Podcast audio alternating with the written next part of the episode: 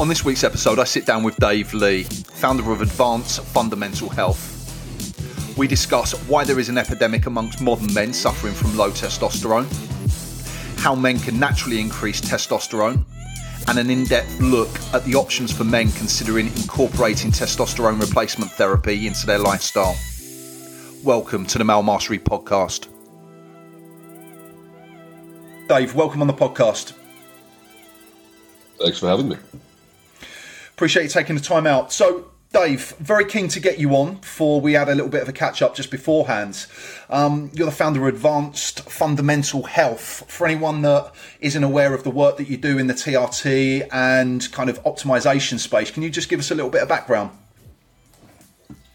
Yeah, sure. I mean, this was a space that I, I never really predicted I would be in when I was younger. I used to be a musician and, and digi- digital marketing for my early 20s. And um, I transitioned into this space because I had an issue myself that was unable to be solved by the Western uh, medical model. And it's quite a common story that you hear from a lot of people in this space is the system failed them, so they took it into their own hands, and now they help others. So um, a part of what got me into it was I was originally interested in neuropsychiatry. I was interested in mental health. And that led me to hormones because it showed me the understanding of the relationships between hormones and how the brain works. And as a result of that, now, I mean, I help people primarily with their hormone replacement therapy, but also all aspects around their hormone replacement therapy. A lot of the time, it's not just a testosterone deficiency that occurs in isolation, it's all the consequences of living with a testosterone deficiency that you have to work on. And my general niche is I, I do the troubleshooting stuff. I do the stuff where You've been to see five or six other people and they can't work it out, and then you come to me, and then we get to the bottom of it. So I do the things that are a bit left of field. I, I kind of you know dig a bit deeper into the problems that are a bit less straightforward. And um, I've been doing this full time now for three years. Seen over a thousand different clients in the space all over the world, and um, yeah, it's an absolute pleasure doing it. So, I mean, you've touched upon there's so much that we can kind of unbox here the advanced uh, advanced fundamental health, uh, neuropsychology, genetics, um, endocrinology, epigenetics, movement, and nutrition. They're all connected, and I think a lot of people specialize in one or the other. But you are looking more from a kind of more of a, a wholeness and more interconnection through lifestyle optimization. I wanted to give you a bit of a scenario because for me, I think there's a certainly from what I see with the male mastery community, there's a lot of men that are going wrong in life. They're just not adhering to the sort of lifestyle behaviors and habits. The scenario I've got for you, and I'm going to throw this straight at you, is that I think a lot of guys have got unrealistic lifestyle goals and expectations. Uh, they've got increased stress. We've got digital distractions, detrimental environment intrusions, plastics, deodorants, lifestyle habits. And then you've obviously got the connection between gut health, mental health, which wasn't a thing supposedly 20, 30 years ago. Where are guys going wrong? And when somebody comes to you, how can, what advice would you give them and where to start? Okay, that's a good question. Um, yeah, so to start with, I mean, yeah, everything you just outlined is completely correct. I think that one of the biggest issues that people have, particularly in the Western model, is that there's a specialist for everything. And I use car analogies a lot, but I don't understand cars that well, so they might not be the best analogies. But you know, if you've got an issue with your car, you don't go to an engine mechanic, and then you don't go to a oil mechanic, and you, you know, you go to one mechanic who checks everything out. And, and the human body has more in common with a. I like to talk about the movie Cars, where the cars are like sentient beings and they're alive. Like that's what a human is like. It's a it is a car that's conscious. It's a series of interconnected systems and what the, the biggest point that people need to understand, I was speaking to someone about this earlier today, is that just because you don't understand how two things are connected doesn't mean they're not connected. Um, you know, muscle pain and, and compensation is often an issue. Like if you've got pain here, it can be, it, it might be that this is compensating for an issue that you're having over there. Um, but the same with the body. The all the all the systems that we have are deeply interconnected um, in ways that I think that we don't really un- even understand that well yet. So a lot of my training is based on uh, a guy called Paul Chek. Um, I went through the Chek Institute. That was kind of my foundation into this space. And I think what's really, I, I, I, kind of put guys in three categories. And obviously there are exceptions to the rule. And I think a lot of the time there's a crossover between all three as well. But I think there's three types of guys. One is that you've got a guy who's got some kind of underlying medical condition which hasn't been diagnosed. So for example, he's got um, you know, low testosterone, but he's also got something like fatty liver disease or Hashimoto's hypothyroidism or something else that just hasn't been diagnosed and he needs a proper comprehensive assessment. So that's a separate category. But I think for, for most people who would probably be listening to this, there's kind of two categories. There's a category of guy who legitimately doesn't know what he's doing wrong. There are some guys who just believe, just because of how they've been brought up, the conditions that they've been brought up around in, that they don't understand that you have to do more physical activity than three hours of, of exercise a week. That you can't go and drink 15 to 20 standard drinks every fortnight and be healthy. Um, there are things that people like, a lot of guys don't really understand things like macronutrients that well. They don't understand so many important things because we're just not taught them. So I think there's a bunch of guys who need to be shown what to do or what not to do. But I think for guys who are maybe at like a higher level, guys who are, you know, interested in self improvement already. You know, they're not uh, virgins to the topic. You know, they're, they're quite into this space. I very strongly believe that a huge issue that a lot of guys have is they're doing a whole bunch of things that they know they shouldn't be doing, or they're not doing a whole bunch of things that they know that they should be doing. And I think the first step that people need to do is make a big list. And it sounds so simple, but this is just what you see from experience and you see from dealing with a lot of guys is you make a list of all the things that you're doing that you shouldn't be doing, and you make a huge list of all the things that you're not doing that you should be doing.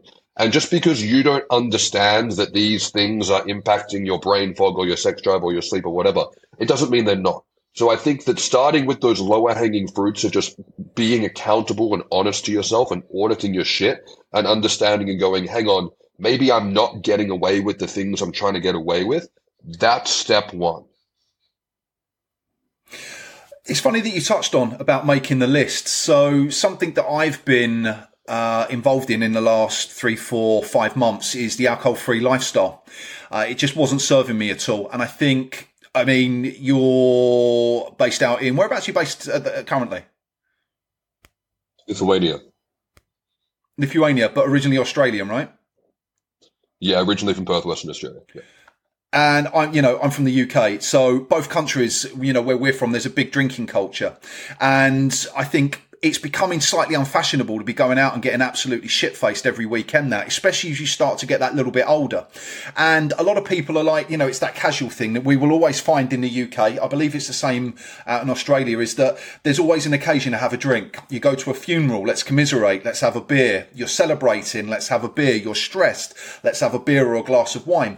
And when somebody gets to the point that they're actually finding it's detrimental to their overall health, but they're finding it very difficult from a social aspect to actually abstain from a set period of time, but also from uh, a place of habit. Is I always say to them, make what I call an idiot list. And it's a simple pros and cons. What are the pros of drinking? What are the cons of drinking? You will generally find the cons is filled up by about 90, if not 95% of reasons, and the pros have got one or two reasons. If you do not stop drinking or you do not address your drinking, you're a fucking idiot because it is clearly in front of you. And that's just from making a simple list. And I think a lot of guys, try to overcomplicate things when it comes to their lifestyle. And there's so much mixed information out there, be it fitness on social media, be it mindset, getting up, having to do meditation for 20 minutes every day. And they try to do too much too soon. What advice would you give to somebody that is living an unhealthy lifestyle, um, is suffering with low mood, um, a lack of drive, a lack of motivation? They come to you and say, look, this is where I'm at. Where would you start them off? What's that first step that they can take? I think the point that you made about alcohol is excellent. I mean, I'm I'm quite harsh when I say this, so I don't mean a lot of offense to people who get triggered by this, but I do mean a small amount of offense because it's important to get uncomfortable. I think that if you're past the age of 30 mm-hmm. as a male, I, I really do not think that you have the time to go out and get shit faced every weekend. You should be doing more productive things. If you think you have the time, you're falling behind in other aspects. Um, I, I was a musician for from 17 or 16 until about 25. Um, and, you know, I, I, was a vocalist. So drinking alcohol before getting on stage and, and screaming in a, in a heavy band was like bread and butter. Like it's just, it was, came with the territory. And um, so I stepped away from alcohol quite early in, in my life because I I overdone it for a period. And when I would when I would see these other guys who I, I used to spend time with, you know, drinking and partying when I was younger, it massively stopped their progression in life because the time that you trade drinking and being hungover, you trade for self development. And if, if you're not actively self developing, then you're going to start falling behind because the other people, the other men that you're competing with, are doing self development. And the thing is that if you can make self development your hobby, I mean, you, you, can replace something that is yeah. a complete waste of time. Um, the, the, I mean, I, I, think alcohol is legitimately one of the worst recreational drugs that you can use, just in terms of the degree of toxicity that it causes. Um, but if you can trade the time that you spend just partying and drinking and accomplishing nothing, not only will you have a better quality existence for all the hours that you're not drinking and your body's recovering from, you know, detoxifying the alcohol, um, but you'll have a better quality of life because of what you you'll build and you'll work towards in that time. Um, so when it comes to what, what people start with, I, I, do think that it's easier to get rid of the shitty things first than to start the new habits. I think starting new habits is difficult. Um, so the, the process that I have guys go through, and I think it's it's quite a simple process, and I've gone through this in, in quite a few lectures that I've done, is that it's this process of reverse engineering. So I used to work in digital marketing, like creating uh, social media marketing funnels, like back when the Facebook retargeting pixel was first a thing, like 2012, 2014. And we'd often go through this process of reverse engineering, which is going, okay, we want the customer to, to uh, have this outcome, you know, make this conversion or this sale. What are the processes they're going to go through between being exposed to my brand and, and checking out at the end? And then we would map that out over multiple touch points over, you know, it wouldn't just be one to two weeks. It would be three to six months of brand exposure. Um, and that was a process called reverse engineering. So you, you look at the end goal, you look at where you're at now, and then you look at the small steps of breaking down how to get from here to there. And that's what guys need to do. So what you what, what people need to do if you're at a point where you're either not doing well or you become aware of the fact that you're underperforming in an area that you would like to achieve in, is that you create this avatar. So in, in marketing, we use this term avatar, which is creating this um, this kind of concept of of this character that you could be. So if you were like designing your character, your avatar in a video game, what would you design him as? And so you're looking at, okay, what would the best possible version of myself do? What would he look like? What would his values and attitudes be? What would his habits be? What kind of house would he live in? How would he speak? How would he dress? What would his family be like? All these different things. And you break down and go, okay, not is not what does this person who I want to be like, what did they do? No, no, it's what does the best version of myself? And then you go through all those areas. And then you simply go, okay, this is where I'm at now, and this is where that person is and then you start to look at going, okay, what are the what are the progressive overloads? What's the 0.5 kilo plate I can add to the squat bar each week to get from where I am now to where I want to be? And if you can start to do that and then measure your progress in not how far away you are from who you want to be, but how far away you are from where you started, then that process becomes very rewarding because now you're building momentum like a snowball. So if you can just start to work that out, and it comes from having a clear overall defined purpose, and then long term goals and short term goals. And then you just have to start going, okay, what's the small daily habit, daily process, weekly thing, or small goals I can start to work towards to close that gap? And then if you can start to have that as your hobby, then all of a sudden it becomes a very rewarding process. Yeah, I think what I experience with a lot of people that I speak with, um, certainly people that kind of reach out for advice, is that people try to do too much too soon. So if you're down the gym and a comfortable squat for you is, I don't know, a 20 plate on either side, you don't then turn around and say, right, I'm going to start to up the weight and put double the weight on. You don't then put 40 on each side. You'll go up and you'll put a couple of two and a halves, you'll put maybe a couple of fives on, and you work up in small increments. And I mean, I'll give you an example. Giving up alcohol obviously we you know i put out a lot of i, I gave up alcohol uh, the week before christmas. And the reason that i did that is i thought to myself do you know what? I don't want to give up alcohol um, and i'm abstaining from alcohol should i say for a year. I didn't want to do it at the same time that everybody else does it. New year's resolution didn't want to get caught up in all that bullshit. So i decided to do it a week before christmas.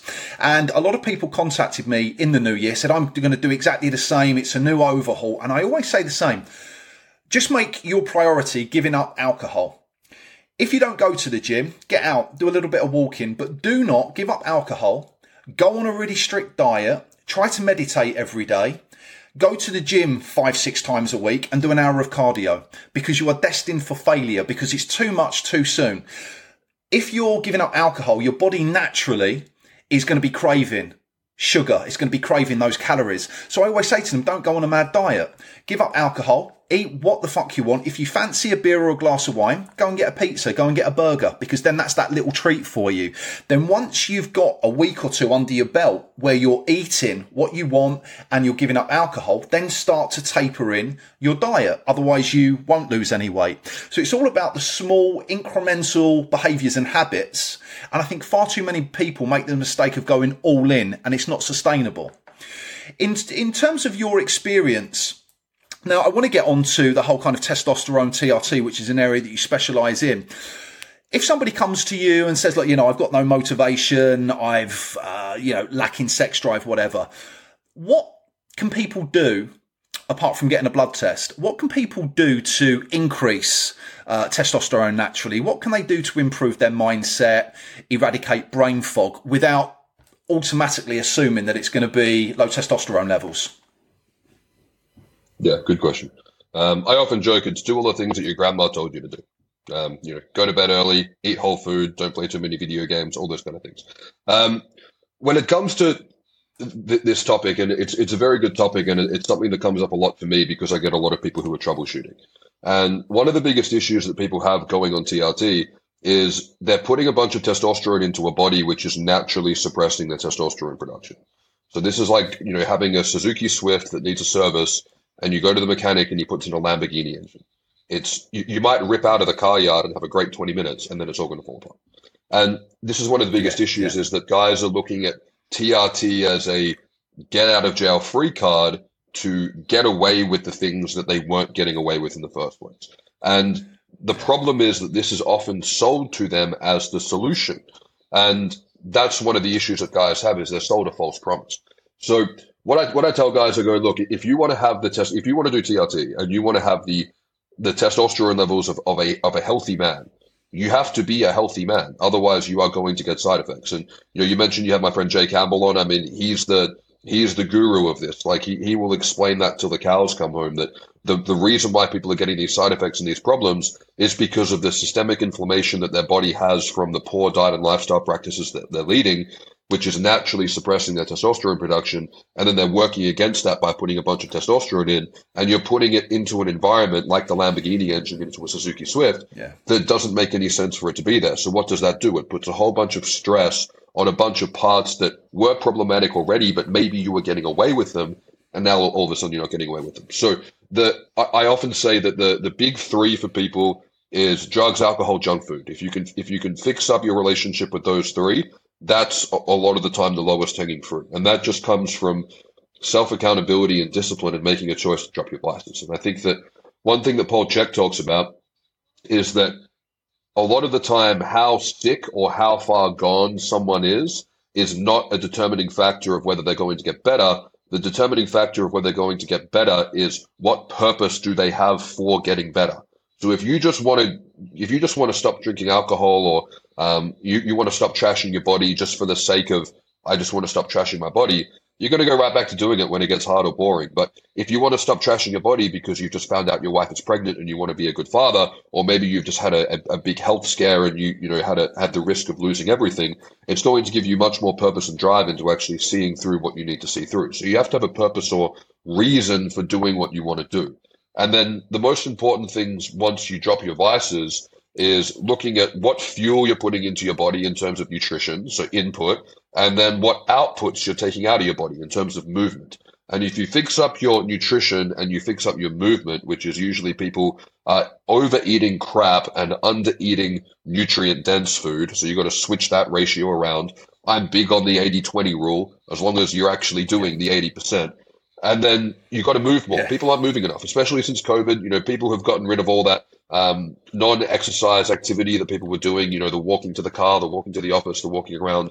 That's all gone. People are moving way like so many people need to understand that they need to be doing a lot more movement, even if it's not super intense movement every day. They just need to be moving more. And if for a lot of people, if they get those things right, then everything will fall into place. But there is a decent cohort of people and I believe that this is an outcome of multiple generations being exposed to endocrine disrupting chemicals, and we're now seeing a downstream effect, as well as just being too far gone for too long, especially during puberty and development, where some guys can fix all their shit, they can do everything right, like to a T, and their testosterone levels will still suck. And if that's the point that you're at, you get a comprehensive blood assessment, you work out if anything else is causing issues. And if it's not, and you're educated and you, and you want to make the choice, then that's when I advocate that guys, you know, pursue testosterone replacement therapy. So you touched upon diet, and that's something that I want to raise with you because we hear of the paleo diet, we hear of the carnivore, vegan, whatever. For me, I think it's the diet that works best for you. Uh, the same with TRT, right? You know, one man may work well on, say, one particular dose and one particular ester somebody else will be the complete opposite. And I think that's the same with our bi- biological makeup when it comes to diet and nutrition. But is there a diet that has been proven in at least your experience that can optimize your testosterone levels? Or is there a diet that's detrimental to testosterone levels? I think the vegan diet is awfully detrimental to testosterone levels. Um, I, I, think that the point that you make is very good. I think that's I think that's overall life, isn't it? Yeah, yeah, hundred percent. Um, when it comes when it comes to th- this biochemical individuality that we all have, it's important to note that we evolved in like all of us. You know, maybe not you and I, but if we look at a, a, multicultural population, like in the UK or in Australia, we've got people who evolved from all different corners of the globe under all different circumstances. So what their biological inputs are going to thrive off is going to be very different person to person. And that's why different diets work better for different people. In general, and you know, people can argue this and, and people can debate, well, this study says this and this study says that. And, you know, I, I'd be happy to debate and go through that with anyone who wants to argue the point. But the way that I look at nutrition is that nutrition is a source of micronutrients and macronutrients. And a lot of the time we obsess and fixate on the macronutrients and we don't look at the micronutrients. And then we have to look at, well, what are the roles of each of the micronutrients in the body? And you find that they're all pretty damn important for a lot of different things. But what is what I think is, is a problem is that there was a period um, in the late 1900s where industrial foods swapped out a preference of animal fat towards industrial vegetable oils. And people will argue whether the the the vegetable oils are the problem in and of themselves, or it's the ratio of omega six to omega three, or whether they're oxidized and yada yada yada yada. I believe they're problematic inherently, but maybe a topic for another discussion. But what happened was when you switch the macronutrients, so if you switch out, you know, 50 to 100 grams of animal fat from, let's say, beef fat, butter, you know, tallow, all, all these different animal fats for, you know, 50 to 100 grams of cottonseed oil, canola oil, um, soybean oil, and then you look at the micronutrient uh, quantities, it's drastically different. And so I think one of the issues that we've had is we've had a big drop in vitamins A, E, D, K, and cholesterol that we got from animal fat. And then now we're looking at a multi generational effect of that having downstream. And I think this is a big role in obesity as well. But I think this is also one of the main endocrine disrupting factors because the fat soluble nutrients, A, E, D, K, and cholesterol, are all integral to what's called the steroidogenic hormone cascade, which is basically how your body uses raw materials to make all the different hormones in the sex hormone pathway. So if you remove the precursors, then you're going to have a problem. But then if you keep the macronutrients in there, people are getting over fat and undernourished. And I think that this is leading to chronic disease. So eat more so meat. One thing that I do want to touch, which, yeah, I mean, I'm a, I'm a big fan of it. I mean, I eat a very heavy uh, kind of meat based diet, but I, I, I like to adhere to I think as much natural food as I can get. You know, I've done the, or I've experimented with the carnivore diet. I think it's great short term. I wanted to have a play around to see what it was like, but I think long term it's nigh impossible to actually have a half decent life and adhere to that. But I just think, like you say, if you hit on the 80 20 principle, eat well, eat whole, natural foods, uh, 80% of the time and still have a life 20% of the time. But I think in today's society, so many people get the 80 20% the wrong way round. Um, clearly evident by the obesity um, issues that we see time and time again. I mean, that was, I don't know if you've seen it on social media, but they showed you a picture of Venice Beach in the 70s and a picture of Venice Beach in the present day and you it, it, looks like two different worlds. You've got the majority 99. I didn't actually see a fat person there back in 1970, and now you know seeing a slim person's few and far between. I think it's just accepted now that everyone is bigger, and it doesn't necessarily play out when it comes to optimizing your health. Now, another thing that I want to touch upon here is environmental issues. Now, we hear of climate change, some call bullshit on it, other people know it's a real thing. How detrimental are or is our environment to testosterone levels? And you know what I mean by that, but just for the listeners out there, things like deodorants, moisturizers, plastics, and things like that. Is that a real thing? I think when we look at if we if we put everything kind of in a bucket together in terms of like the diet factor, the lifestyle factors, the social factors in terms of you know toxic masculinity, and there's a, a real lack of um, rites of passage that young men go through and encouragement towards activities that develop and hone things like bravery and courage. And then you put the you know the, the actual endocrine disrupting chemicals in there, the pollutions, the pesticides, the things that you mentioned. I think they all play a role. And I think in terms of being like, how much of a role does X or Y play? I don't think we're ever going to get enough data on that to go oh, number one culprit followed by this followed by that. But I think the environment is a big factor, and and you know I like I, I, live in the middle of a national park at the moment. I'm very blessed to be able to do that, and I know that my overall physical and mental health is far better when I'm more connected with nature than when I am in the city. Um, and I think that things like pollution are a factor with that as well. But I think that as you touched on, like the things like you know the soaps, the detergents, the pesticides. Um, all the things that we lather and cover our body with unnecessarily because we've been told from marketing content that that's what we must do is something which I don't think we fully understand the impact of, of what level of magnitude that has. But I also think that it is an easy thing for us to change. Like to go, I mean, I've, I've been using natural, you know, soaps and, and toothpaste and deodorants and cleaning products for well over a decade. I mean, I stopped using that crap when I was a teenager. Um, and I think it's a very easy thing to, to do to go down to your bathroom and to take out all the shower gels and the soap and replace them with natural products. I think that that's a very easy thing to do. I think it's easy to open up the kitchen sink and take out all the harsh floor cleaners and, and all these place them with easy, cheap, uh, effective natural options. And I think that that's something where day to day we can go, okay, I'm going to be improving my exposure to these things. Just like I often I often joke about the shaker bottles, like the protein shaker bottles, and and joke about you know grown adults drinking their drinks from a brightly colored clear plastic bottle. I mean that's what children drink from, and that's a problem. Um, so I think that there are easy things that you can do. You can get you can you can minimize your exposure to plastics. You can minimize your exposure to these chemicals. But I also think that living in a modern world, they are to a degree inescapable. And even if you do escape from them today, you can't undo the fact that you weren't aware of these things and your parents weren't aware of these things when you were growing up. So it is part of your biology. But I think that they are they are easy changes that you can make. I encourage people not to get obsessive and weird about them because I think that can have more of a negative impact on your overall mental health than the exposure to these things. But I think that they are a factor and I think that they are something which is it's an easy change to make that you can go and make tomorrow, does have an outcome, absolutely. But how much of an outcome it has, I don't think we're going to see that literature in, in any time soon. Well, I think from a realistic perspective, it's just another aspect of the lifestyle that you live. I mean, I'm based in Thailand for the best part of the year, and whilst you know, I love all of their more local produce. You know, you can go down to, you know, a couple of side streets and there's someone selling, you know, organic fruits and vegetables. There's someone cooking up organic meats. Then they go and put that organic fruit and vegetable into a plastic bag. And before you know it, you've come back with home cooked food, uh, nice and organic, natural food, but it's all in plastic bags. So it's that balance, isn't it, of a lifestyle. You've got people out there that have never smoked a cigarette in their life, yet they die through lung cancer.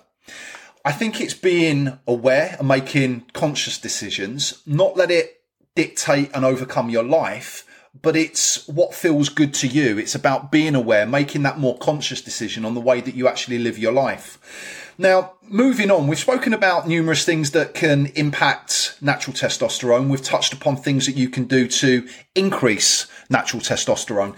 Let's talk testosterone replacement therapy, TRT, because you're an expert within that field if someone's coming to you and they've tested for low testosterone levels. Can you just give us a bit more of an insight and explain to the listeners the difference between overall testosterone, free testosterone, and the different types of tests that are out there for people to take and what they should be aware of? Sure. So if you're if you're looking to get some blood work done, the most important thing to do is to like is to understand that blood work is a snapshot in time. It, it's a measurement of what was floating around in your blood at that minute, on that hour, at that day when you got it done. So the first thing to do when you get your blood work is you don't get it done a Monday morning after you were binge drinking on Saturday night. You get it fasted first thing in the morning after a couple of days of rest, not when you're sick, when you're in a good state of health, and you see where you're at.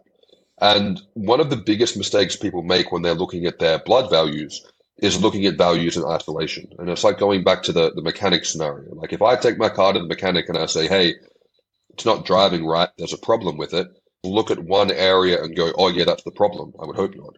He would go through and he'd, he'd do a full assessment, a full audit of the vehicle and find out what the problems were. And that's how blood work needs to be. Values in isolation have very little meaning and sometimes can actually create the wrong impression, which can cause more harm than good. So it's very important that when you get your blood work done, you don't just get a snapshot of, oh, I'm just going to check what my testosterone is, or oh, I'm just going to check what my lipids are, or I'm just going to check what this small component of my thyroid is today. You have to look at everything because there are connections and relationships between all your different blood values. And it's important to find a practitioner, someone who knows how to interpret everything together, who's going to give you an unbiased, i.e., they're not trying to sell you a bunch of shit that you don't need. They're going to give you an unbiased opinion on going, okay, here are the symptoms that you're having, and here's what's showing up in your blood work, and here's how they could be related, and here is the interventions that we can move through in order from least invasive to most invasive. Because we don't start by using the chainsaw. Like that's it's it's the as we move through interventions, there are some triggers that can't be unpulled. So there are things that we need to go, okay, what's the easiest thing to start with here? What's going to make the biggest difference? And that's when they should be going, okay, the, the stuff I talked about before, the things that you should be doing that you're not doing, and the things that you shouldn't be doing that you are doing. You kind of go through those things and you work out where there might be some deficits. Some people think that it is okay to drink 15 cups of coffee a day. Some people think that it's normal to have three standard drinks every night with dinner.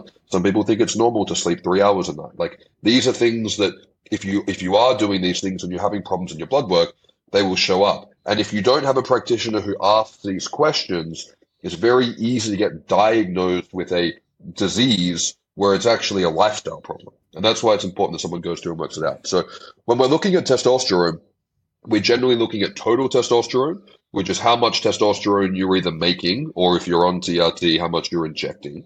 So that's how much the, the testicles, in, in the case if you're not on TRT, how much they're producing. And then free testosterone is a measurement of the testosterone that isn't bound by two binding proteins. One's called sex hormone binding globulin, SHBG, and the other one is called albumin. And they bind up vast, vast, vast majority of these sex hormones you make. So the amount of free testosterone you have left, that's the hormone that has a negative impact with the pituitary gland. So when I talk about negative impact or negative feedback loop, sorry, it's this idea of going, okay, if I've got a glass here, the body has these signals that will say, oh, the glass is empty, we need to pour more in, and the glass is full, so we need to stop pouring. So the free testosterone is what's creating that signal to go, okay, d- does my body have enough testosterone? And if we're looking at a state of what's called hypogonadism, which has either occurred from a primary issue where your testicles are problematic or a secondary issue, it's a signaling problem, we can also measure these uh, hormones, yeah, hormones called gonadotropins, which is LH and FSH, luteinizing hormone and follicle stimulating hormone. And we can see if those are elevated and your testosterone levels stuck, that means that there's a problem with the testicles. So your brain is going, hey, the glass is empty, you need to pour more in, but there's no water left in the bottle, the testicles aren't working. Or the brain's going, no, we don't need to make any more testosterone. And it's basically saying, hey, we know the glass is empty, but we don't want to pour anymore. And then we'd be looking at, well, why is that happening? And this is the most common thing.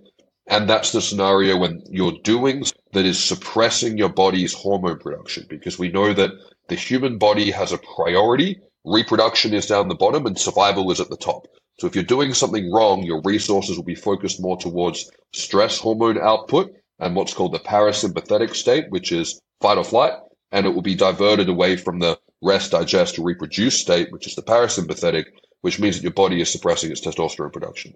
But you need someone to be able to sit down and go through all this and understand what's going on rather than just going, oh, yeah, numbers low, here's your TRT, see you.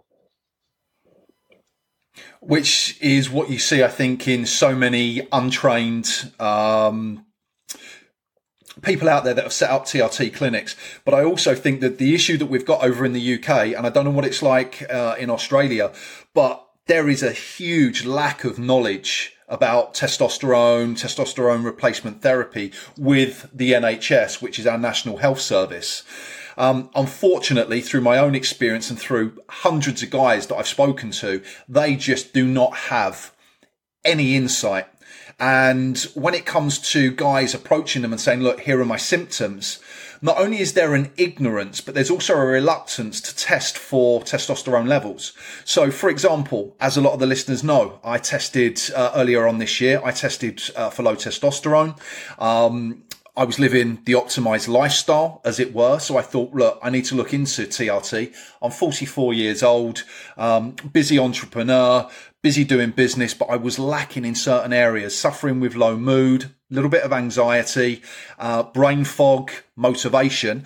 Uh, and I looked into it. Now, when I got back and I contacted the NHS, I went through, give them all of my symptoms, and literally, without meeting me face to face, spoke with the doctor, antidepressants, SSRIs, without looking at my body language, without looking into the whites of my eyes.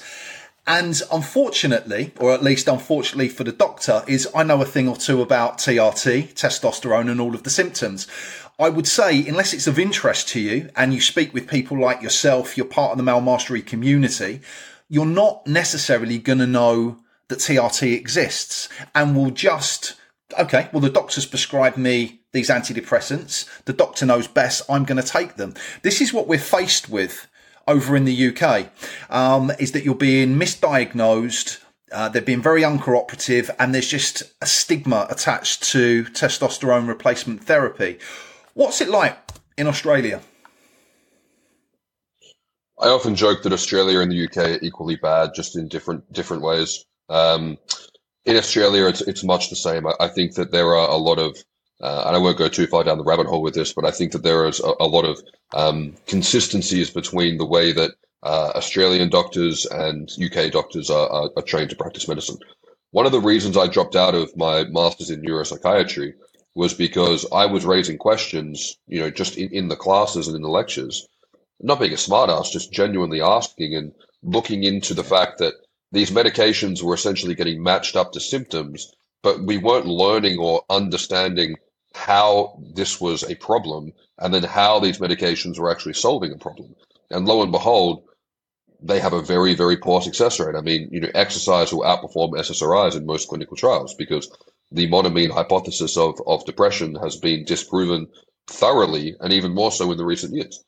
Um, so the problem is that when you go to the doctor, if you walk in and you say, Hey, I'm having these feelings of depression or, you know, whatever you're rocking up with and saying, they are trained and they are instructed to go, okay, here's your SSRI, no blood work, not, not even a referral to a psychologist, not a referral to a psychiatrist, mm. nothing like that. They are trained as a frontline treatment to trial an SSRI, and if that fails, they are instructed to try another SSRI, and then only when that fails, they are then instructed to refer you off to a psychiatrist who is most likely going to prescribe you, unfortunately, an even bigger cocktail of this shit.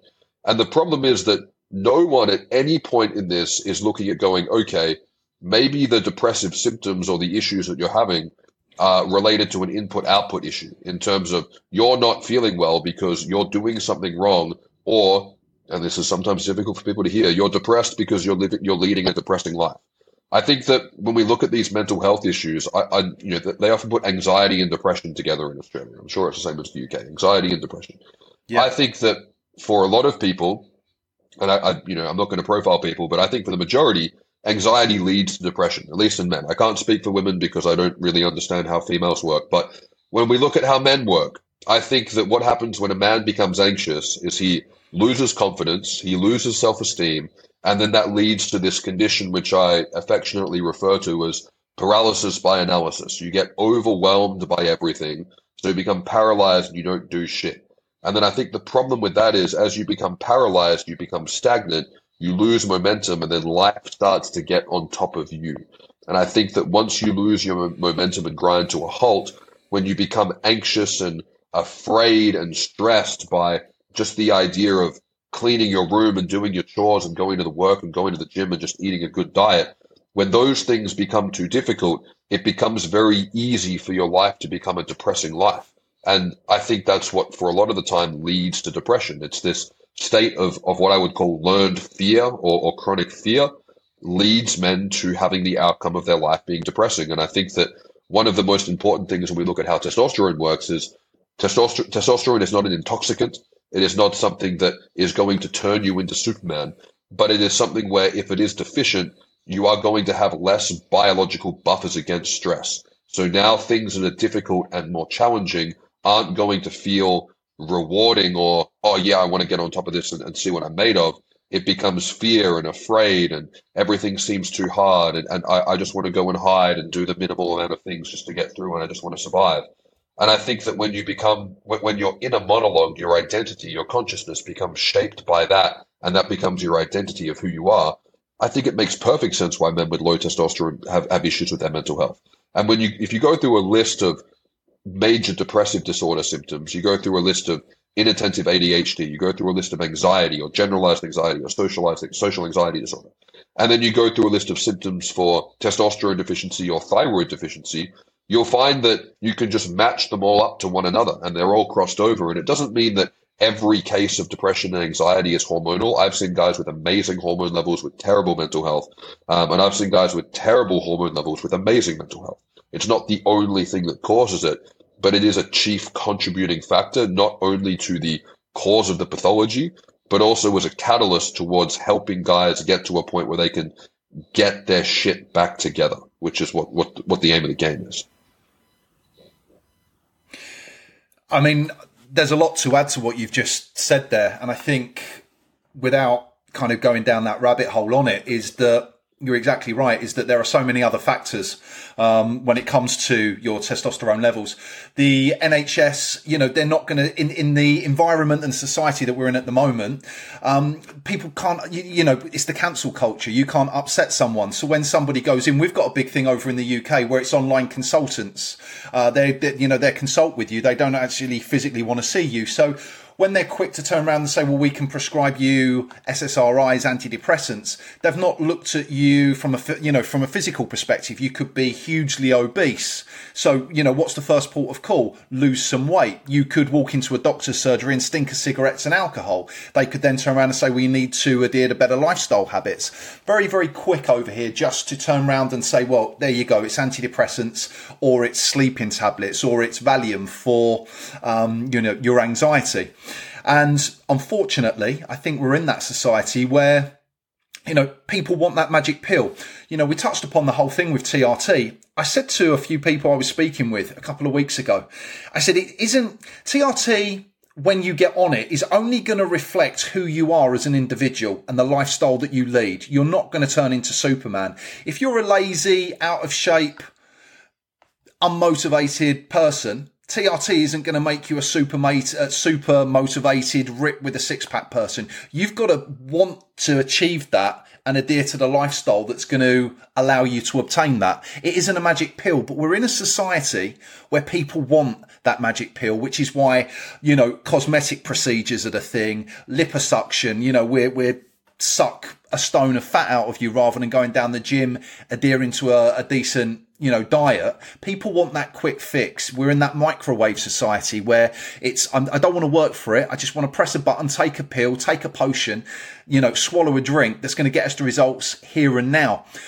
TRT to any of you guys listening to this podcast is a lifelong commitment. And in order for TRT to work, if you are at the point where TRT is your only option, TRT isn't that magic pill. It will allow I think the easiest way to describe it, it will open the door for you, but you have to want to walk through the door in order to achieve what you want to achieve.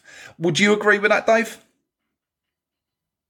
Yeah, the, I, I like the sayings. I think that the sayings often resonate and, and, and they hold true. And you know, we have this, um, the, the, again, going back to marketing, there's this saying, which is like, in terms of, you know, leading a customer to the checkout, it's you can lead a horse to water and you can't make it drink. Um, and I think the TRT yep. is very much like that. And um, we have this saying in, in working with plant medicines, which is that when it comes to doing therapeutic work with things like psilocybin or ayahuasca, this concept of, of what's called meeting the medicine halfway, which is that you know people go to these yeah. you know ceremonies and, and, and they have these interventions and they think that they're going to take this drug or drink this drink and it's just going to heal all their problems and in reality they have to show up with an intention and then when things get difficult they have to work with that medicine to get the outcome that they're looking for.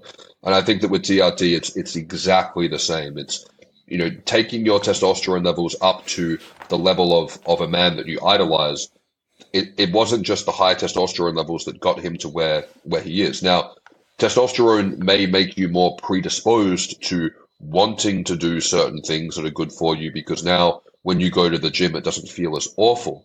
Um, but it's not going to get you off the couch and go, oh, fuck yeah, I want to go to the gym. And I see this happen day in, day out. And, and the thing is, and I was saying this in the podcast the other week, is that I understand the logic in, in terms of in people's defense. I understand the logic. If, if you're not particularly health minded, if you're not science minded, and this is all new to you, and you're sitting there going, okay, I felt like dog shit. I was at like a one out of 10. And then I took a bunch of testosterone and that got me up to a five out of 10 without even doing anything. Then it makes sense to think, okay, well, more testosterone is going to take me up to a 10. Like that, that's a very logical conclusion to get to from what happened. The problem is it's not real. And the thing is, because what testosterone is going to do is it's going to, if you're a house, testosterone is coming in and it's fixing the foundation. So it means that when you're going in and making the repairs, they're not going to keep falling apart on you. You know, if you've got low testosterone and you go and do the perfect progressive overload program and you do, you know, you, you do the perfect, you know, nutrition diet, you do everything right, you're not going to get the results that you deserve. And one of the hardest things that guys need to, and the process that's very difficult for guys to go through, which is what they offer the coaching on, is to go, okay, you know that thing that you tried to do 10 times and it didn't work? I need you to go and do it the 11th time, but this time it will work because we fixed the foundation. And that can be very difficult to do. That can be very daunting to do, but it can also be something where I think for men, one of the most important things in getting men the outcome they need is that we need to logically understand things. So I think for guys who can sit down and go, okay, this is why, ah, okay, this is why this program worked for all my buddies, but it didn't work for me. This is why I've been trying so hard and not getting the results. It's not because I'm a piece of shit or I'm defective or I'm not trying hard enough. It's because the foundation was broken.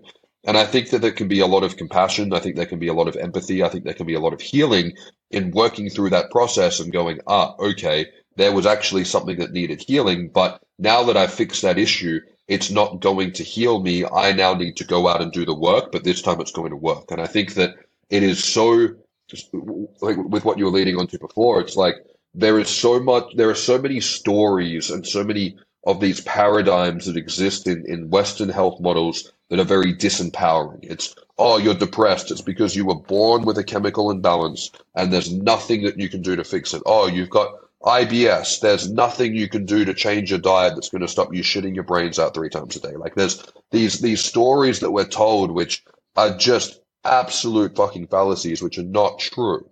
And I think when it comes to TRT, it, it's something which is very empowering to go, hey, I can inject you or you can inject yourself with, with half of the work and you need to go out and do the other half. And I, I like to look at testosterone like a multiplier.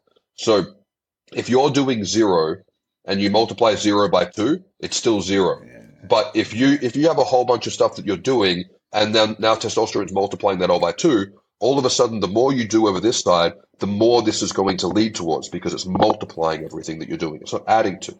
And I think that if guys can look at it like that and go, ah, okay, this is a force multiplier for all the shit that I should be doing anyway. And now it's going to not just work okay, but it's going to work really well. That's when we can go, okay, now it's rewarding to train. Now it's rewarding to eat well. Now it's more rewarding to go to bed early on a Friday night, get up and go for a hike than it is to go out and have 10 standard drinks. And I think that that's where the healing begins, and then it's a process that takes time. I've there's certainly a lot to unpack there for all the listeners out there. I think they're going to get a huge amount of value for that. But you've also just opened up a can of worms, which I want to touch upon. Uh, we're going to segue in a bit, but first, guys, for all of you listening out there, I hope you've been enjoying the information that Dave's been putting out. Um, we're going to bring this part of the podcast to a close, but I'm also going to do a quick fire round everything TRT, everything testosterone replacement therapy, and that's going to take place, and the content's going to be put out on the Male Mastery YouTube channel. So that's going to be exclusive to the Male Mastery YouTube channel. I urge you all to go over there if you're interested in TRT, want to know the best esters, the best protocol, everything TRT related. Head on over to Male Mastery uh, over on YouTube and you can find all of the information there. Dave, as we draw this particular podcast to a close, I want to speak to you afterwards uh, about um, plant medicines and things like that because it's something I've got a huge passion for and also something I speak about a lot on the podcast as well. But beforehand, um, I want to ask the question that I ask all of our uh, guests What's your definition of success? Oh, that's a good question. Um, I, I kind of have two. I, I think that if, if we look at it on a on a micro level, I think my definition of success, and I know that this sounds cle- like cheesy and cliche, but I don't care because it's true. Was I think that it's true, is doing what you know is right. I think I think that re- that's what it really comes down to is is doing what you know is the right thing on a day to day basis. I think that we are who we are. I think we, we are best to judge ourselves by our actions and how we show up when no one's around as opposed to how we act and what we say when we're in front of other people being judged. And I think that if we can have our own moral compass in just waking up each day and just doing the things that we know are the right thing to do, whether it's the right thing to ourselves or the right thing to our community or the right thing to our partner or whatever, that to me is someone who's successful because you've not only left the world, and that's going to lead into my second point, left the world a better place than you found it, but I think it's also you, you're you've got this purpose and you've got a you've got integrity, which I think a lot of people lack. And I think looking at it from a macro level in terms of purpose, in terms of like what I would like to deem as successful when I, you know, come to a close in this existence, is I would like to think that I le- left the world a better place than I found it, and I'd like to think that the world was a better place because I was in it. And I think that that's that's something that I've, I've believed for a while and worked towards for a while, and to me that that is success. I like the answer. And we spoke briefly uh, before we hit record. You've got some business ventures taking place, uh, obviously in uh, coaching programs and that that you do, but you've also got a clinic opening up in Australia. Can you give us some details on that? Yeah, so everything's still getting processed at the moment, but one thing I've been working towards for a while is to be able to um, expand my ability to work with clients. Um, one of the best uh, challenges I've had in my business is reaching capacity in terms of I only have X amount of hours in a day, and I can only take on you know Y amount of clients uh, to be able to actually you know finish what we start. Um, and that's been something which is bottlenecks for me for well over a couple of years. So I'm currently in the process of, uh, and you know, depending on when this podcast comes out, hopefully it's all gone through. Where um, I will be having a, a clinic that I can have um, much more influence in terms of how things are prescribed. I think one of the biggest issues with TRT in terms of getting access to TRT is getting access to TRT done right. And I think that that's something which is a huge deficit at the moment in, in the TRT space, particularly in Australia. And one thing that I did last year, um, and I'll be releasing my follow up book to it this year, is for anyone who wants to check it out, I've got a I've got a book on my website, advancedfundamentalhealth.com. It's called TRT 101, and I wrote it as I wrote it with the intention of writing an instruction manual that came with a video game that I would have got when I was a kid. It's you know I think there are some great books on TRT. You know Jay Campbell, who's on this podcast, he he wrote the the, the TRT Bible or the TOT Bible. Um, that's my, my book is not a version of that. My book is an adjunct to that, and my book is a straight to the point, very easy to understand instruction manual that you can download and go, oh okay, these are the best practices for TRT these are all the things I need to know before approaching a clinic, and this is how I can work through going from before starting TRT to getting my protocol dialed in. And I think that while there is no cookie cutter approach for TRT, I think there are definitely templates, and I think that there are definitely rules that things kind of fall into. And while people will deviate a little bit, I think that having an having an instruction manual like this that you can refer back to and skip all the noise in the space is very important. So for the time being, uh, for people in Australia or people internationally who want to get access to my way of doing TRT and maybe don't have access to work with me one on one, you can check out the uh, the TRT 101 book. And where can people get hold of you, social media and the website? Yep. So uh, advancedfundamentalhealth.com is my website. I've got a private Facebook group that you can join on there where I do Q and A's every week. Um, and then I've also got an Instagram account which is I'm Dave Lee. So I M D A V E L W E. Um, I do a lot of Q and A content on there, but most of the content that I post is in my group. Um, I've also got a huge amount of content on the TRT and hormone optimization channel on YouTube. And uh, for working with me one on one for for coaching, uh, you can contact me via the website.